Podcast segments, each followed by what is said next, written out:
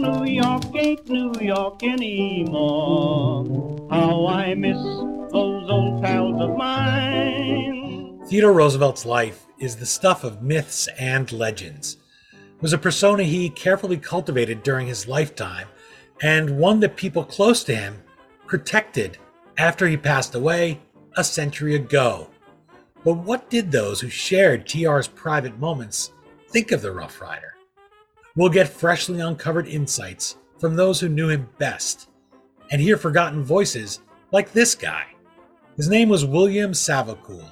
He was chairman of the New Hampshire Theodore Roosevelt Centennial Commission, and he weighed in on what he thought of Theodore Roosevelt's decision to bolt the Republican Party in 1912 and run as an independent third party candidate.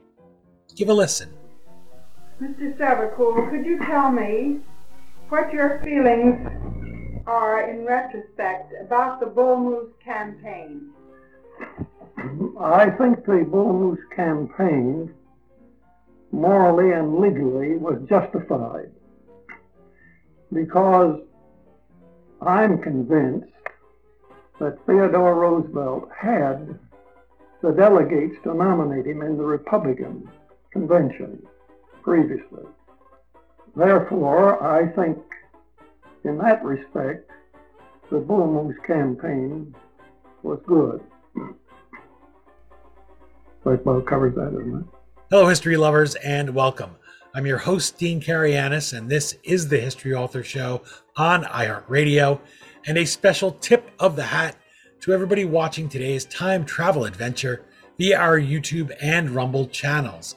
You can find me at historyauthor.com, across social media platforms, or you can read my columns in the Washington Times to get my analysis of current events, where I try to apply some of the things I've learned from historical figures like Theodore Roosevelt.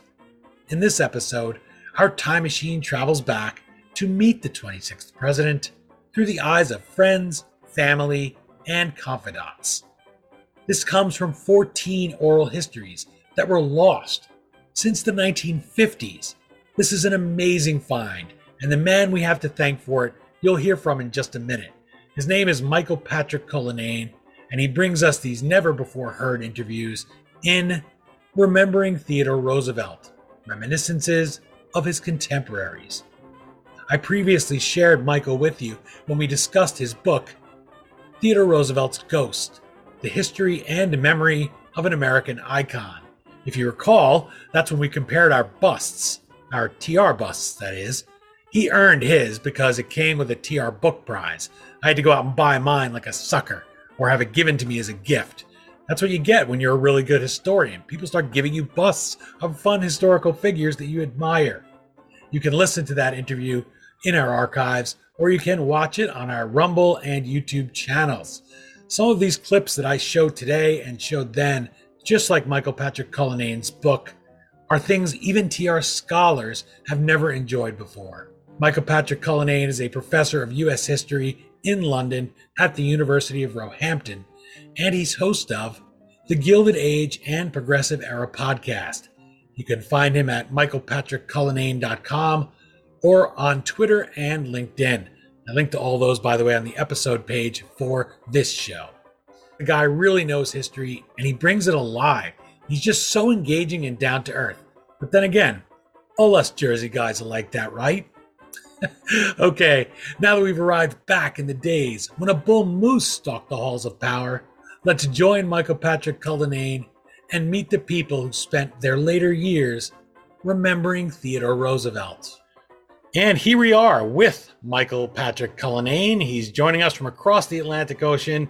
We are unified by our real fascination and love of Theodore Roosevelt. His book is Remembering Theodore Roosevelt Reminiscences of His Contemporaries. Welcome back to the show, Mike. Great to be back, Dean. Thanks again for having me. Well, you know me. I love to talk about our mutual friend here. He feels like a friend. And then when you get to hear from people who really were his friends, people that worked with him and knew him, family members, what a treasure. You lived every historian's dream. Who doesn't dream of going into those dusty archives and finding a crate full of tapes that have important historical interviews on them, and you find hours of them about one of the most dynamic, somebody who still compels us today, figures in American history. Uh, how did you do this? How did you find them? How is it possible that these treasures sat gathering dust for seven decades? Yeah, I mean, the simple answer is just luck, really. I mean, uh, this is a room with a giant safe in it. This is the Theodore Roosevelt birthplace in Manhattan, a place where numerous biographers would have visited, great biographers, Edmund Morris, Stacy Cordery, Kathleen Dalton, uh, the best and the brightest. And, um, and what happened was, is these magnetic reels were stashed away and the archivists at the National Park Service weren't entirely sure what was on them. But I suppose more uh, in terms of just how they could access them, the National Park Service didn't have a reel to reel player in the birthplace for a number of years. I mean, they had basically switched over to cassette tapes by the 1970s. Of course, by the 1990s, it's all CD players, and, and we don't even talk in those terms anymore. It's all digital now. So uh, I stumbled on them basically by chance. Um, the, the archivist didn't know what was there and they didn't have the means to access it. And in 2018, I contacted them to find out how we could digitize them. And uh, thanks to Danny Priebert, who's there now, he's the, the uh, one of the archivists at the Manhattan sites.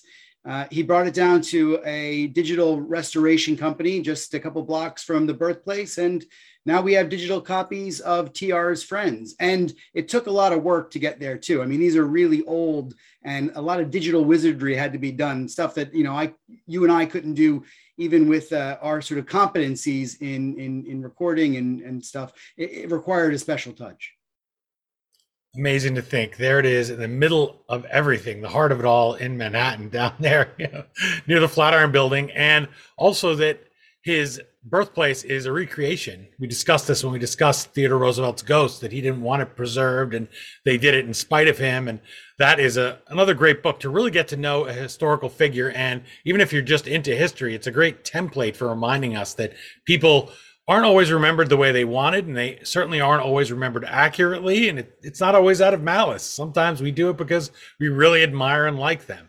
So here, when we talk about remembering Theodore Roosevelt in this book, you're hearing from people who really knew him and hearing new things just to say it I, I sound like i must be must be lying or exaggerating but that's exactly what it is.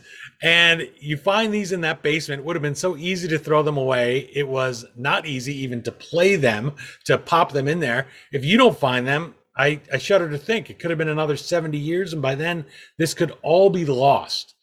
You say something about audio recording that jumped out at me here from remembering Theodore Roosevelt. And it's that, quote, the reminiscences had everything that written correspondence could not emotions, insecurities, adrenaline, pride, and misgivings. Now, when you say that, I realize in the next breath while I'm, I'm reading you writing this. So, how did you go about preserving all of those elements, all of the emotion, so that people would feel this person was not just talking to an interviewer, but this person that we're reading what they're saying is speaking to us. How do you go about preserving that so it would carry over as much as possible to the written word? Yeah, that's a great question. And you're right, there's a paradox there because it is a book, right? Um, I've tried to preserve the dialogue as best as possible. So we see in in the sections uh, the the questions that are being asked of the interviewees and then the responses as well. So that's part of it is establishing almost a sort of dialogue between the, the people that are speaking. But I suppose you can't really get to the, the voice. You can't get to those intonations or the emphasis that, that the speakers would have. And that's so essential. I mean, it would be great, like even like this, the body language that we share on video is a step even beyond the audio. So I, I think that that's critical. And, and for me, I wanted people to go and listen to these recordings as well. So anytime anyone says, "Well, what did Alice Roosevelt sound like?" or you know, "What did what did political friends have to say about 1912?" I say, "Go to the recordings. They're digitized now. You can contact the National Park Service and listen to them yourself. This book is really only your gateway this is for the people that aren't going to strip mine, you know, the, the recordings that just want to get a taste of things. But if you really wanted to know what an old school New York accent a la the Roosevelt sounded like, you can now go and listen to family members and friends with that same accent. And I think that's great because a lot of the recordings we have of TR are so old and have degraded so much that he sounds just like very a na- nasally character. Uh, and you'll see uh, Alice Roosevelt, for example, she has a very high pitched accent as well, but it's it's it's a little bit cleaner. You can hear it from the 1950s rather than say the, the 1910s. So the bottom line is, is I really want people to be able to listen to these things themselves. I put a couple of clips onto YouTube so they could do that. But if you really want to delve deep and hear what these people sound like, go to the archives and talk to the National Park Service you managed to let Alice muscle her way in here because I was going to put Alice off, but she's like her father. They said, right? He wanted to be the the bride at every wedding, the corpse at every funeral. He wanted to be the center of attention. And this comes up in Alice's life when she gets married. And of course, who does everyone want to hang out with but TR, right? And and same thing with her cousin, right? Uh, Eleanor Roosevelt. And so she's his first child she lives this long life. They call her the other Washington Monument. She's worthy of many books herself. One is right here over my shoulder called Princess Alice, and that's a recent book. We're not talking 100 years ago.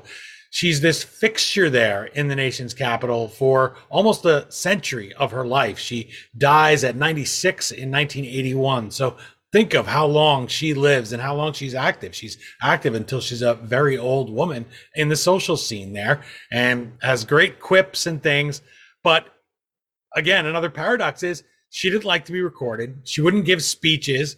There's a time they invite her to speak and it's a it's a reasonable forum, but it's not like it's the Republican National Convention or anything huge. And she goes up there and gets stage fright and apologizes and leaves when they wanted to write a column because Eleanor is writing a column and they're rivals from when they're little girls as cousins that live near each other by that birthplace. She has to write a column too, but she can't do it. She's too, it doesn't think that way. They have a woman sit behind a curtain and try to transcribe it, maybe what she's saying. That doesn't work. So to me, this was fascinating to get her to open up.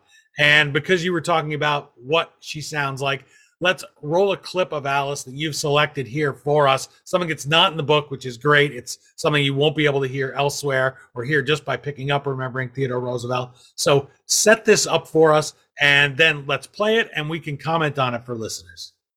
Well, the reason why this clip is so interesting, I think, is because you know th- these recordings were done in the 1950s, and Alice's are done in 1954 and 1955. And what is the most pressing issue for Americans at that time? It's communism right? Whether you're talking about foreign policy or whether you're talking about domestic fears and McCarthyism, there's a red scare that is still, you know, it's petering out by that time, but it is still kind of the, the number one issue. And she's a political animal. She is, you know, meet, she's met up with Joe McCartney, uh, McCarthy. She's um, she's gone out to dinner with uh, Richard Nixon, who she admires very much, and she is very deeply anti-communist. And what she talks about in this clip is where uh, communist infiltrators might hang out. The most well-known technique is a doctor or a dentist. Nothing is more useful than that for communists. That's very as, true. As a drop, they come with their information, they leave it there, the next patient comes and takes it. It's perfect, the perfect uh, mm. post office for them, because it drops. Also, a, a doctor can do an awful lot of indoctrination and of course they can do some talking too, that, that, but more important, just as uh, um, a medium for communication. Oh. I mean, you sit there in the office and someone so comes in, there's two, the two comedians, and they leave a paper, and that paper is given, just takes patient will be at the top, and another patient comes in, has his teeth cleaned, takes the paper away. Gets the information from the from the from the uh, man who's in position to give the information. Oh, and uh, nobody's around to see it happen. Well, there's nothing, no, because the Paris, uh, if it's done with Paris, Paris is a communist. Yeah. Only in Britain, so one of one of a courier comes, leaves the thing there, the other one comes, takes it away. Well, couldn't that be done by any any doctor? Two, uh, any two, three well, people? It, that, that, uh, there's no particular. Uh, um, they could be found out. Yeah. I mean, you, you could meet the person with the corner, but then you're followed by the FBI. Oh, yeah. But if you're followed by the FBI and you go into the dentist, and the dentist is a communist, yeah. Uh, is, is, he's not going to come and sit outside, and you leave your thing with your fellow communist, the dentist, who gives it passes it on to the person who comes for it. Oh, yeah. So you've never been seen contacting the person. Oh, yeah. Oh, that is a. Oh, Oh, I it's never a- thought of that. It's a perfect prop. Oh, yeah. So this is Alice being compelling. This is her really opening up and talking about something that doesn't make it into the book, but it's just such a, a human moment and a slice of life. So go ahead. What do you hear when you hear that? Take us back to when you first hear that, where she's talking about doctors and dentists and the risk of them being infiltrated by communists. Well, if you put it in the wider context, she's talking about uh, McCarthy, Joseph McCarthy, and uh, and and Richard Nixon, and the the, the communist witch hunt, and and she's she's realized by the, the second interview that she does with Mary Hagedorn in 1955 that it's run its course, and uh, she's she's somewhat disappointed about that because she still believes that uh, communists are infiltrating American government, and it's a real issue for her. But all of this was wrapped up in a wider testimony that she was giving about given about. Um, the politics of her time. And she starts off in the 1920s, really when the League of Nations is being promoted in the Senate by Woodrow Wilson. And she talks about how she led the Battalion of Death. She said, you know, she got the nickname the Colonel of the Battalion of Death because she single-handedly, you know, corralled senators in her salon in D.C. to put a stop to the, uh, the, the, the Treaty of Versailles in America, at least anyway, and effectively ended American mem- membership in the League of Nations. So that's where it begins. It ends later on with her talking about communism. But I mean, there's a lot of years in between where she worked with leading senators, Congress people, and uh, and and often thinking about her father's legacy in later years. And you can see why also something we may forget when we use the terms that we use in history. We think of the innocent people and we think of we call it a scare, right? We call it paranoia. And that that all comes so much later. It's easy to forget that there's a real risk. And she has seen the communist revolution. She I'm sure knew some of those people. She was called a princess herself. So when you hear the czar's children have all been gunned down, those princesses and, and the prince in Russia by communists, you're going to be afraid yourself because, hey, you live a pretty nice life there in Oyster Bay or in DuPont Circle in Washington, D.C. So you have legitimate fears of communism. And by the 50s, you see that that's become communists under every bed. It's gone from being legitimate policy fear that she had in her life to being that. And you can hear it there in her voice a little bit where she still is very collected, very, very direct. She she could have spoken politically had she chosen to, or had she not had that fear. But you hear it right there in her voice. And it's not like, as you brought up, the TR audio we have where he sounds very high and reedy, which he did sound, but the equipment. Think about what you sound like if you were young, if you're over 50 and you recorded yourself on that cassette player, or even older, if you ever heard yourself on a phonograph, you don't sound like you. It, it loses so much of the intonations. And let me just say one quick thing before I let you respond. Why don't we play a clip of Theodore Roosevelt here so people get an idea what we're talking about, about the quality of the recording and how he sounds. The great fundamental issue now before our people can be stated briefly. It is, are the American people fit to govern themselves, to rule themselves, to control themselves? I believe they are. My opponents do not. I believe in the right of the people to rule. I believe that the majority of the plain people of the United States will, day in and day out, make fewer mistakes in governing themselves than any smaller class or body of men, no matter what their training, will make in trying to govern them. Okay, so you know what TR sounds like from these recordings. So go ahead and, and you give me your opinion because I've I've talked a little too much there about Alice. She did it to me again. I, I, it's it's hard to get away from her, and she's one of the the richest personalities on these recordings. You know, they, they all talk about how they're going to be heard and how people are going to think about their accounts of the past.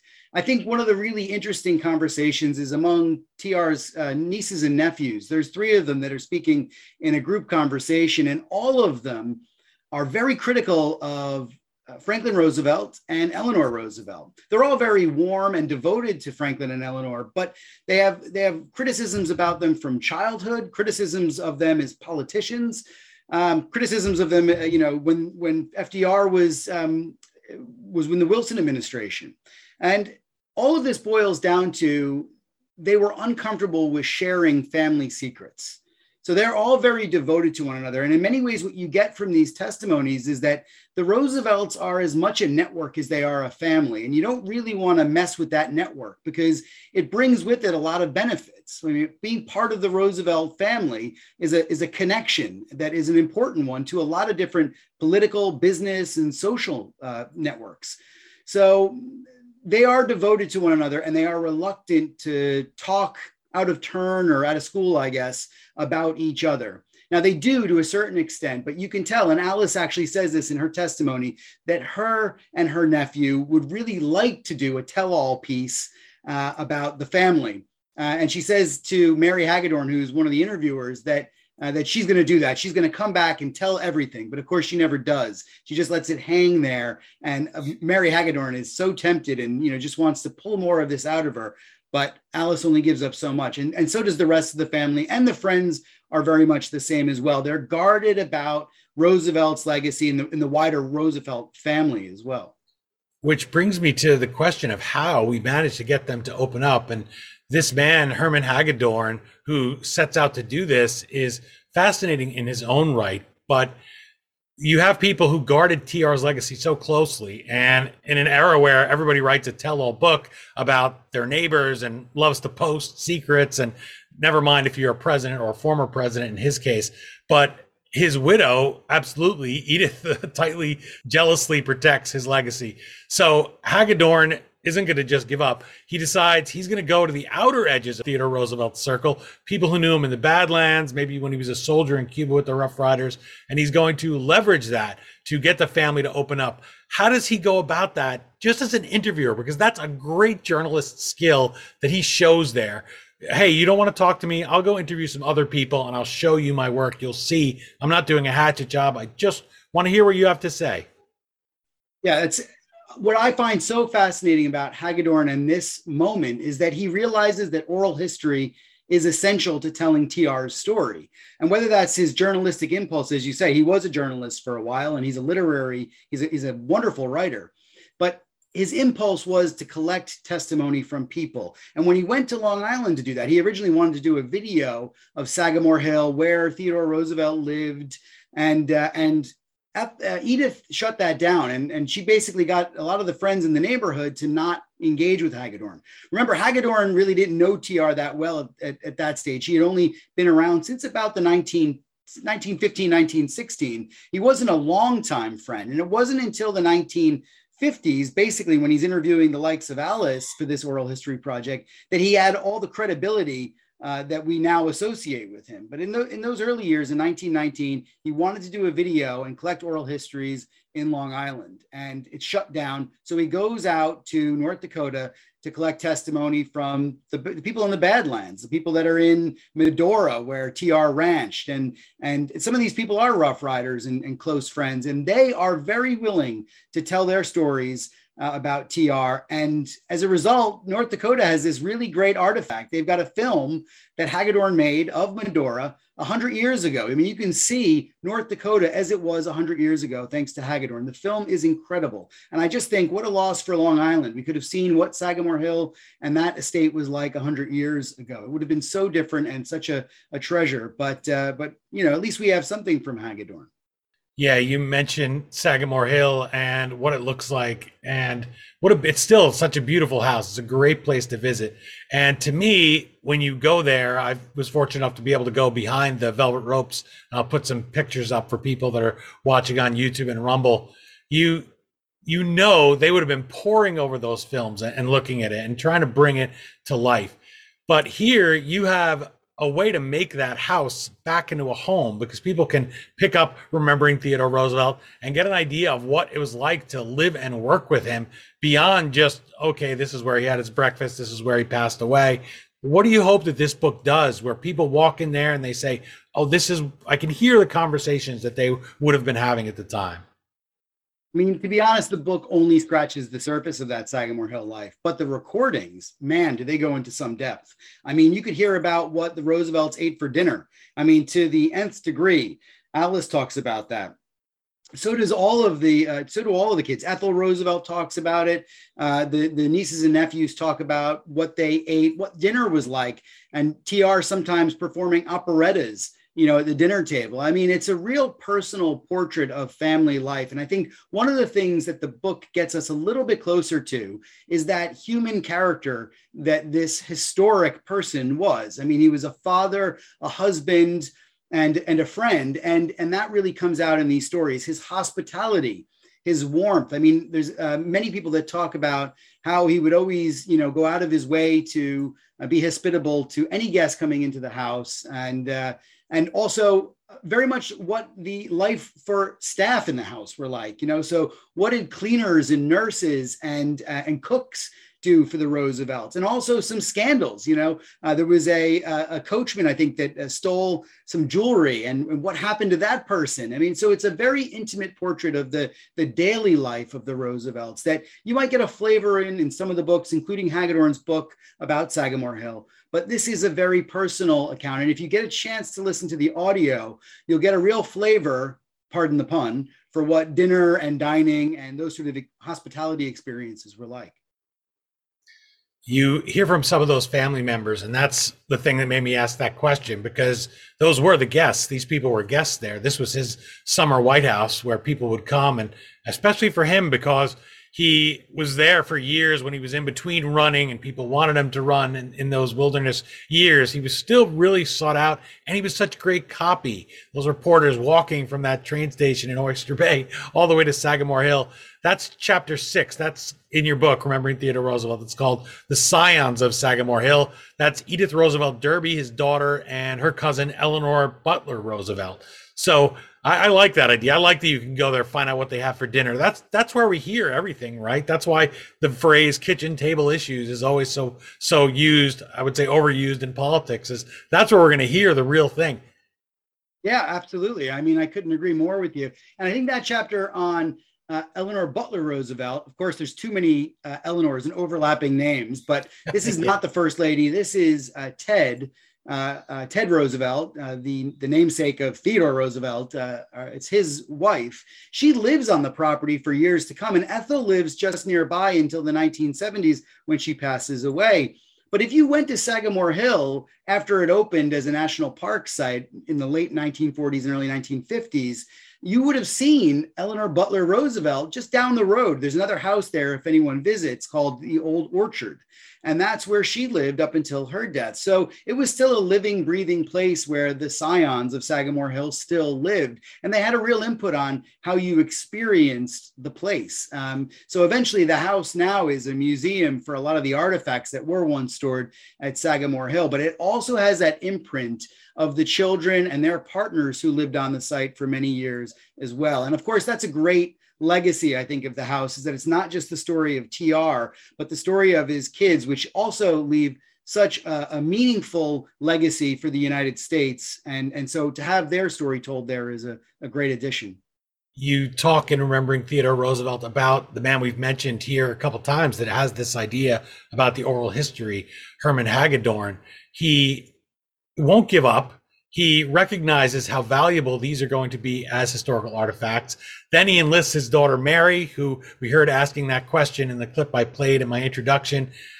How would life be without him? Let's talk about him if we suck him out of out of the equation. He never does these recordings. How do you think our picture of Theodore Roosevelt would be different today if Hagedorn wasn't so dogged, if he didn't work so hard to preserve the real TR legacy even in the face of the family objecting and saying silence is the best policy?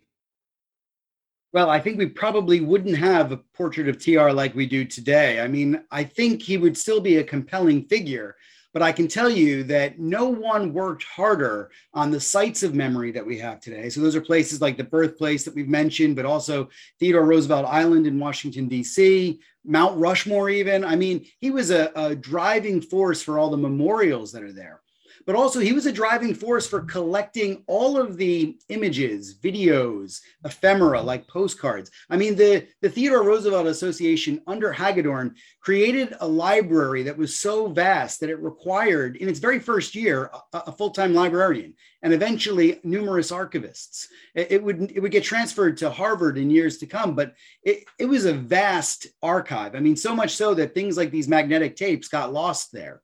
So I think we wouldn't have the historical record without Hagedorn. I also think that we wouldn't have the the sort of uh, academic record of we wouldn't have the biographies that we have, and not just because Hagedorn supported biographers, certainly the ones in the 1920s and, and, and 1950s he supported thoroughly, but also he left a legacy as well. I mean, there's a great photo in the birthplace of Hermann Hagedorn meeting John Gable.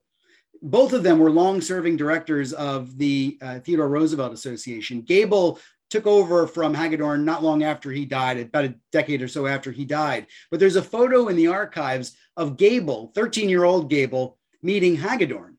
So Hagedorn didn't just set the wheel in motion, he set a legacy for successive generations to utilize resources, to promote the legacy of TR, and to understand that. To understand TR in a historical perspective so that he would never lose uh, his relevance as a character. And I think that's that's so essential for for all the work that I've done on TR. Uh, the, the groundwork was laid by Hermann Hagedorn.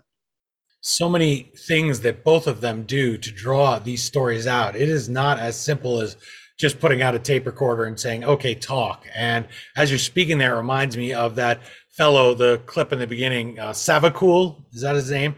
Yeah, William Savicull is his name. That's William right. Yeah, yeah, and I noticed as I listened to the long clip that you sent me, and long meaning I really enjoyed it. I was glad it was long, but I learned something you wouldn't know just reading a book, and that is at the end of each short answer, he would usually say something along the lines of, "Well, I guess that covers that," or "That's about all I have to say about that," and very, very short, very. I'm closing the door now. That's all I want to say, and you can't get that out of the printed word because you'd cut that out if you were doing an interview. You wouldn't want to hear the person saying something like that that they're that they're stopping. It's just not it's just not relevant. But when i listen to that audio now only because you found these tapes i'm able to say i'm hearing that idea of edith roosevelt closing the door and saying i don't want to interview with you about my husband. I will not talk about my husband and his, his public life is out there. Don't talk about him. And that's how that struck me and that's the kind of artifact you get here in remembering theodore roosevelt is you can hear that as you hear it nowhere else, it's one thing for you to tell me, well, they didn't want to talk about him. But I heard a little bit of it right there. And then I heard Mary's skill as an interviewer of still drawing things out of him, not letting him close the door with a few of the same words repeated again and again. She's going to get to the good part. And then you, as an author, are able to put it here and remembering Theodore Roosevelt, right? You, you must have had so many of those experiences. Well, I'm very grateful for the likes of Mary because Mary uh, is such a great interviewer. Now she got she had training as well. She was enrolled in a master's program at Columbia, and these years, the 1950s, are the heyday or the beginnings of the oral history movement around the United States. So, I mean, the Writers Project that was started in the 1940s, uh, 30s, and 40s, New Deal project to recover American stories is the very beginning of it. But by the 1940s and 50s, you have Columbia and Allan Nevins, Professor Allan Nevins at Columbia, who really kicks off the academic side of things. And, and that's where he's training the likes of Mary, Mary Hagedorn to transcribe effectively, to edit effectively, to, to try and you know tease out answers. And she does this so effectively. She just lets people talk and fill up the silences. And for people like Alice Roosevelt, for example, she tries to get them back on track. I mean, Alice is very evasive. At one stage, Mary says to her, "Oh no, please don't talk anymore about the food. I want to hear about the debutante ball." And Mary, Mary and Alice Roosevelt won't give it to her. But but Mary does everything she can to extract more information from people. And like you say, she hears what someone's saying and she notices that that might be interesting or important, and she tries to tease that out of them. Whereas Hermann Hagedorn's approach, he didn't study oral history, he just interviewed people. He he's more informed himself than just about anyone at this time about TR. So he's almost filling in the blanks himself. You know, when William Savicull or other political friends are talking about the 1912 election, Hagedorn is kind of saying, well, yeah, I know all about that. So what about this? And Mary lets them talk. And by letting them talk, they begin to say more. And they're, they like, you know, going back to what you were saying about how do we get these, these, you know, historical people to talk about their historical experiences? Well, just leave space for them to do it. And that's, that's what Mary is so effective at doing. I told you that when I read that line, I said, "Gosh, I hope I don't do that because sometimes people will comment and say, why do you why do you talk so much? Why do you have to get into things that you know?" So I do try to do that consciously. So I had to chuckle at that. That that's that's the exact kind of thing because if we gloss over it, you have to be conscious of your audience listening and say, well, they might not know that story. They don't know, throw out a name like Eleanor Roosevelt, they'll assume that there was only one. But Ted, as if he wasn't already have problems separating himself from his father, his wife had to have the name of the first lady and his cousin. So yeah, it's amazing to be able to listen. It's so nice of you to post those online and do all that here and remembering Theodore Roosevelt because you yourself you do a podcast you do interviews you are if, if you're teaching and you're a professor you have to be able to have that good skill of listening it's not just you standing up there and talking right so you you must have really gotten to know this fellow hermann hagedorn and mary and have affection for them because when you're listening to an interview you say go ahead ask that question come on get me more of that right Absolutely. I think the other thing that you do as a historian too, with uh, some of these people like Hagedorn, is you you get their angle. I mean, he had an angle the whole time.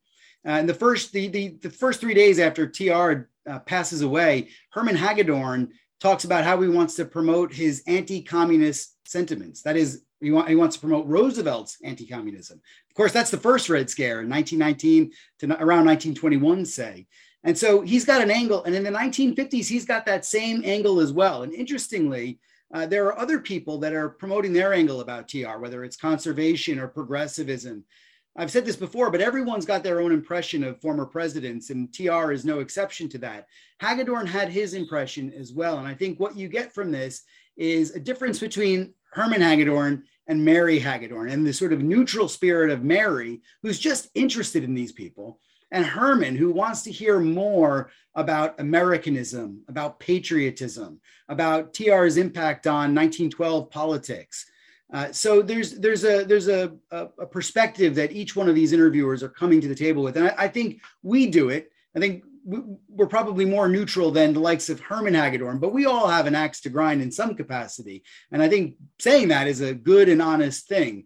Um, I think ignoring it makes you probably more like Hermann Hagedorn, where you you're willing to talk over people, interrupt them, and and maybe not listen as well. But just for the record, I think you're an excellent listener. Well, thank you. Sorry, my mind wandered. What did you say? I wasn't listening. well, everybody, you're enjoying my conversation with Michael Patrick Cullinane. He's here sharing his book, Remembering Theodore Roosevelt Reminiscences of His Contemporaries. You can visit him at michaelpatrickcullinane.com or you can find him on Twitter and LinkedIn. Plus, you don't want to miss him hosting the Gilded Age and Progressive Era podcast.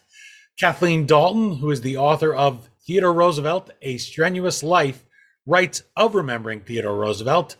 Fascinated by Theodore, Franklin, or Eleanor Roosevelt? Here is an edition of rare interviews full of news and insights, unavailable elsewhere. Highly recommended for fans and scholars alike.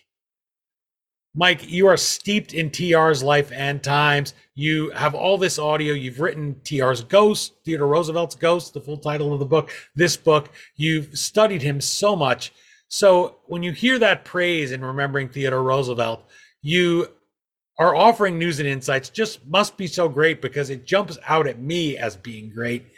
When you started listening to these reel to reel tapes, what details rewrote or were fresh illumination for you about the Rough Rider's life that you started to say exactly what Kathleen Dalton said? Hey, this is news. Hey, this is a new insight. What were some of those nuggets that that rewrote how you looked at Theodore Roosevelt and you said, I, I can I can make that into a book. People need to hear this. I mean, Kathleen Dalton's work is by far and away my my favorite work on TR, and the reason for that is because it is a human portrait. I feel like with her book, we get the the hero, yes, but also the human, the sick child, the the flawed politician, as well as the genius uh, uh, administrator and and and chief executive. Uh, we get everything really with with her book, and that's what I hope these recordings add to. I mean, some of the things around his family life in particular were really extraordinary to me. I mean, he didn't yell at his kids and there was ample opportunity to yell at his kids. I mean, Kermit Roosevelt in the book, uh, there's a lot discussed about his antics. I mean, they they raid the the White House pantry on a on a weekend, uh, a long weekend, basically denying the president's guests food for the Monday. I mean, this is something that would have been outrageous, and any father would, you know, yell at their kids and say, "What did you do that for?" but he just laughs at them. I mean, they they stubbed out cigarette butts on uh, furniture in the White House. They they broke things. They you know they were kids, and he accepted them as being kids. And I think maybe saw a little bit of his own childhood in that. And those sort of glimpses, particularly the intergenerational glimpses that we get here, whether it's Alice Roosevelt talking about having four or five generations of Roosevelts in the room at one time, whether it's niece and, nieces and nephews talking about four or five generations, we get a broad view of what it was like to be in the Roosevelt circus, I would call it, you know, uh, in the extended universe of the Roosevelts. And so I hope that that adds to the human portrait that the likes of uh, Kathy Dalton has written about and Stacy Cordery has written about in her book, Alice uh, and, and others have as well, but away from this heroic portrait, because in many ways, I feel like we don't get to the the germ of who these people are unless we understand that they they have faults as well as having heroic moments as well they have uh, warts and all just like all of us it also can let us off the hook uh, it's a quote by dr martin luther king jr that i often cite where he says, Hey, I didn't want to give the speeches. I didn't want to lead the marches. I knew I was risking my life, but somebody had to do it. And I think when we look at a great figure in history, you say to yourself, well, sure, he could do it. No, he couldn't. If no one looked at that little scrawny, asthmatic Theodore Roosevelt with his glasses and not able to see a foot in front of him if he took them off and said, wow, this is going to be a great soldier. This is going to be a great statesman. And anybody who tells you that is lying to you because you know he had so many problems, so many obstacles to overcome, right? He was not going to be a guy that you would peg, but he did that thing where he says to his father, I'm, his father tells me you have to make your body, you have the mind. And he tells him, I will make my body. So I, that's just so inspiring here. And I, I love that you bring that up again and again. The real guy, the real guy, the real guy. He's not somebody carved on Mount Rushmore sitting on top of a horse, right? Well, I think that your point about, you know, that whole in the arena thing is at once an, an, an option for us to get in the arena ourselves and to do those things that require uh, strenuosity and, and duty and action but in the other sense, it leaves us off the hook a little bit as well. If we fail, it doesn't mean that everything about us is a failure. It means that we failed in this one aspect, and and we can make mistakes, but we can also learn from them and and develop ourselves. And also, I mean, in the case of Roosevelt, he fails in some ways and never learns from them, and that's part of his shortcomings as well. I think all of us have it. Even the greatest heroes in American history or world history have those shortcomings. None of us are perfect. And that makes for a good story. It makes for good biography and it makes for a good connection that we can have with our past.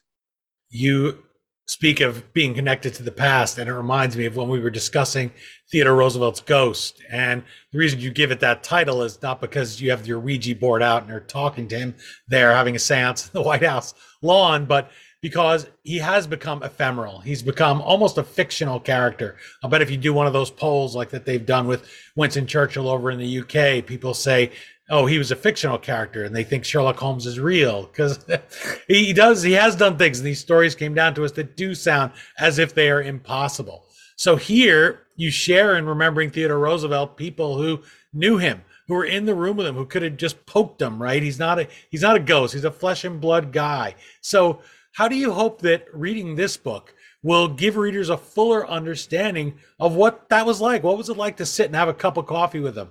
He's drinking a lot of coffee and he's saying, "Oh, hey, let let's have some coffee. Let me go off on one of the many subjects that he knew about."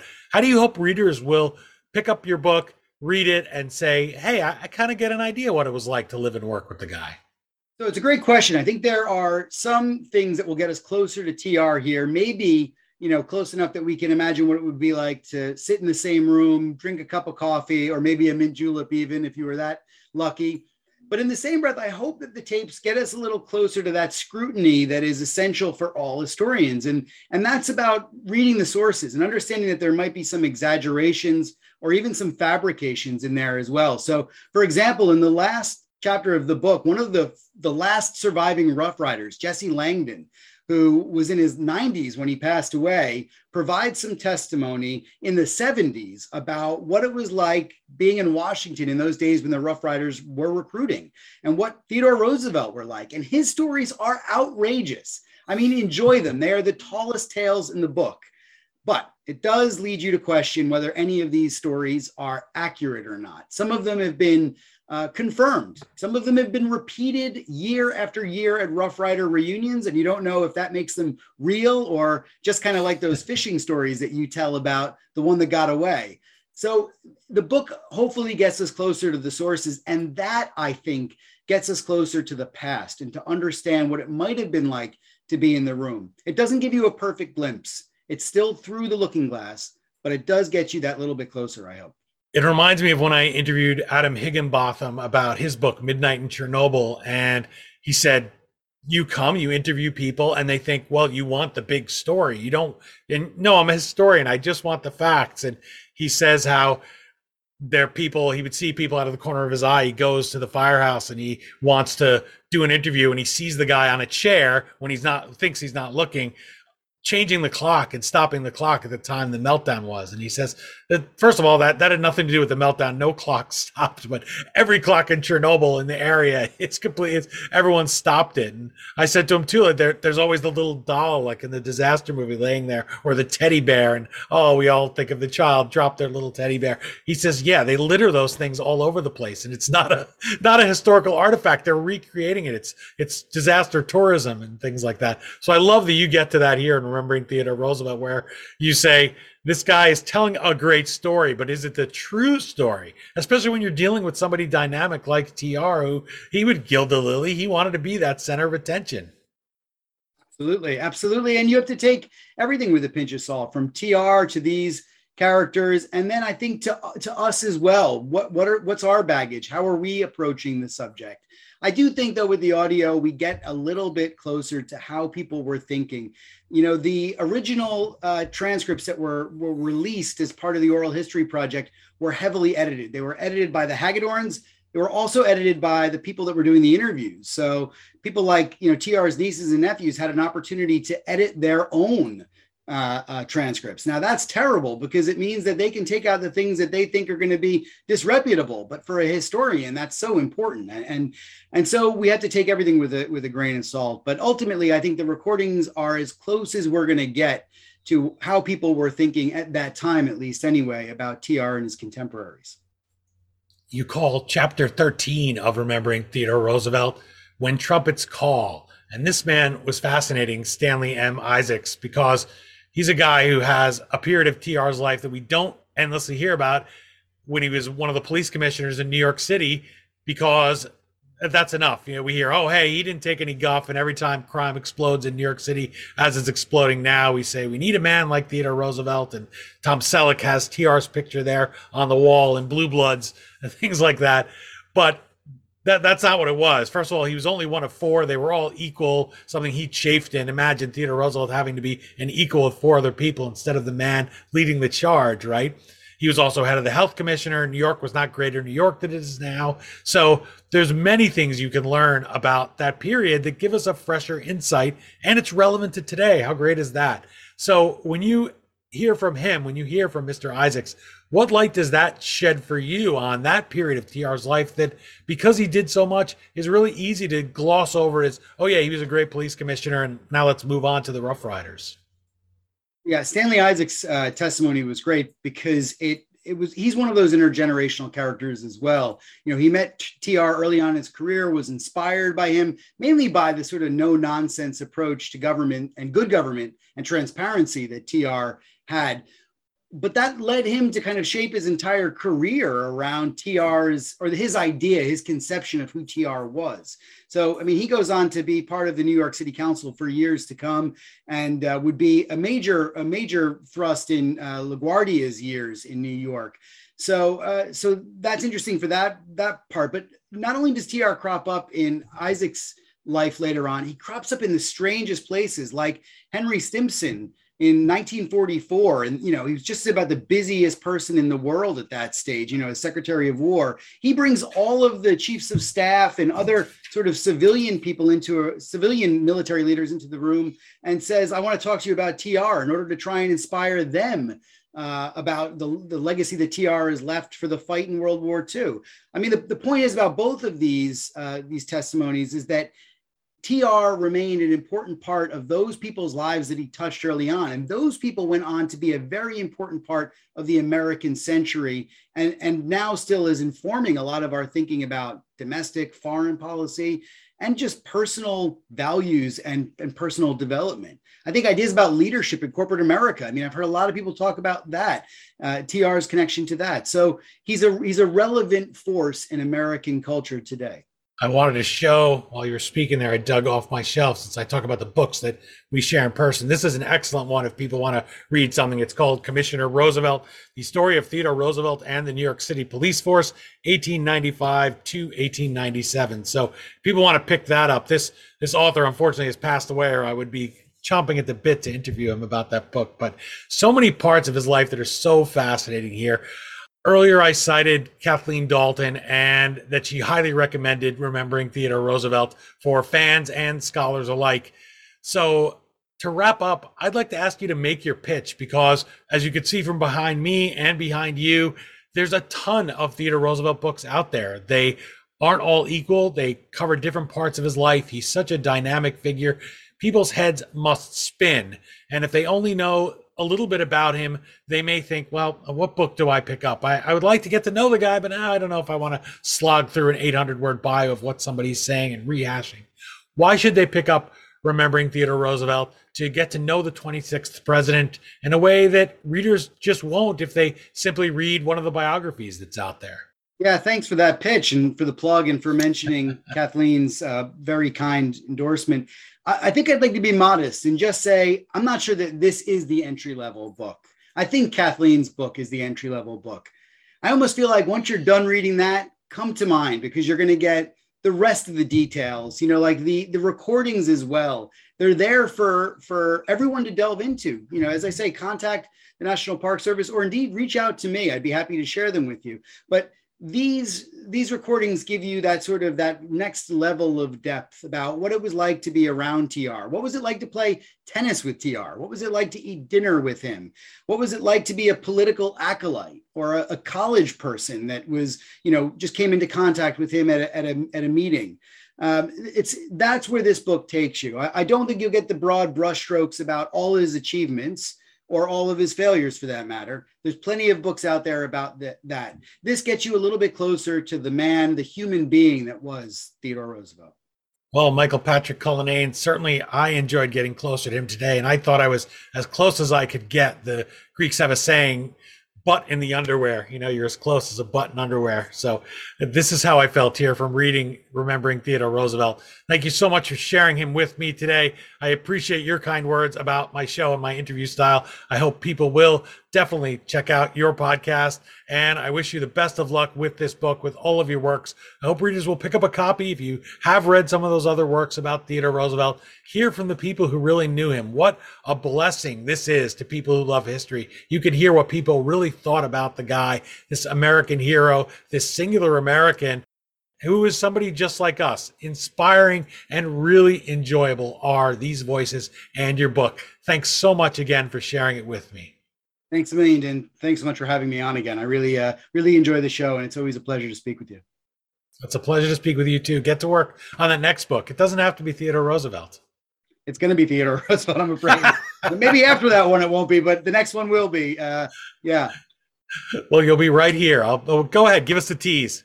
What is it? Uh, it's going to be about his title? presidency, actually. I mean, I don't think there's been enough written about it, believe it or not. And uh, I want to delve into, I still want to delve into the wider universe of friends that he had. I think sometimes they're almost as interesting as he is himself.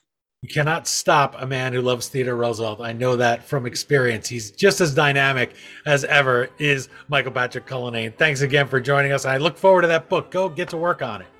Thanks, Dean. We'll do. Again, the book is Remembering Theodore Roosevelt Reminiscences of His Contemporaries. As always, you can find the Amazon link to purchase your copy at thehistoryauthor.com page for this episode. Every time you buy a book through us, you're being a little bit of Doc Brown from Back to the Future for us. You're making sure that the flux capacitor in our time machine keeps humming like usual. I can't thank Michael Patrick Cullinane enough for joining us today and for sharing these forgotten memories of America's dynamic 26th Commander in Chief. You know, people talk a lot about history as if it's a single authority, as if it's a person you could take out for coffee. They'll say, You're on the wrong side of history, or history shows, or I'm a student of history, like they sat in its class. Doesn't always mean something, but it means something today with Michael Patrick Cullinane. History owes him a huge debt for taking the time to dig through those boxes at TR's birthplace and bring us these forgotten first person accounts.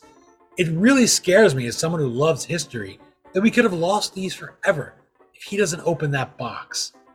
Please do check him out at michaelpatrickcullinane.com and you can listen to him at the Gilded Age and Progressive Era podcast. Plus, he's on Twitter and LinkedIn.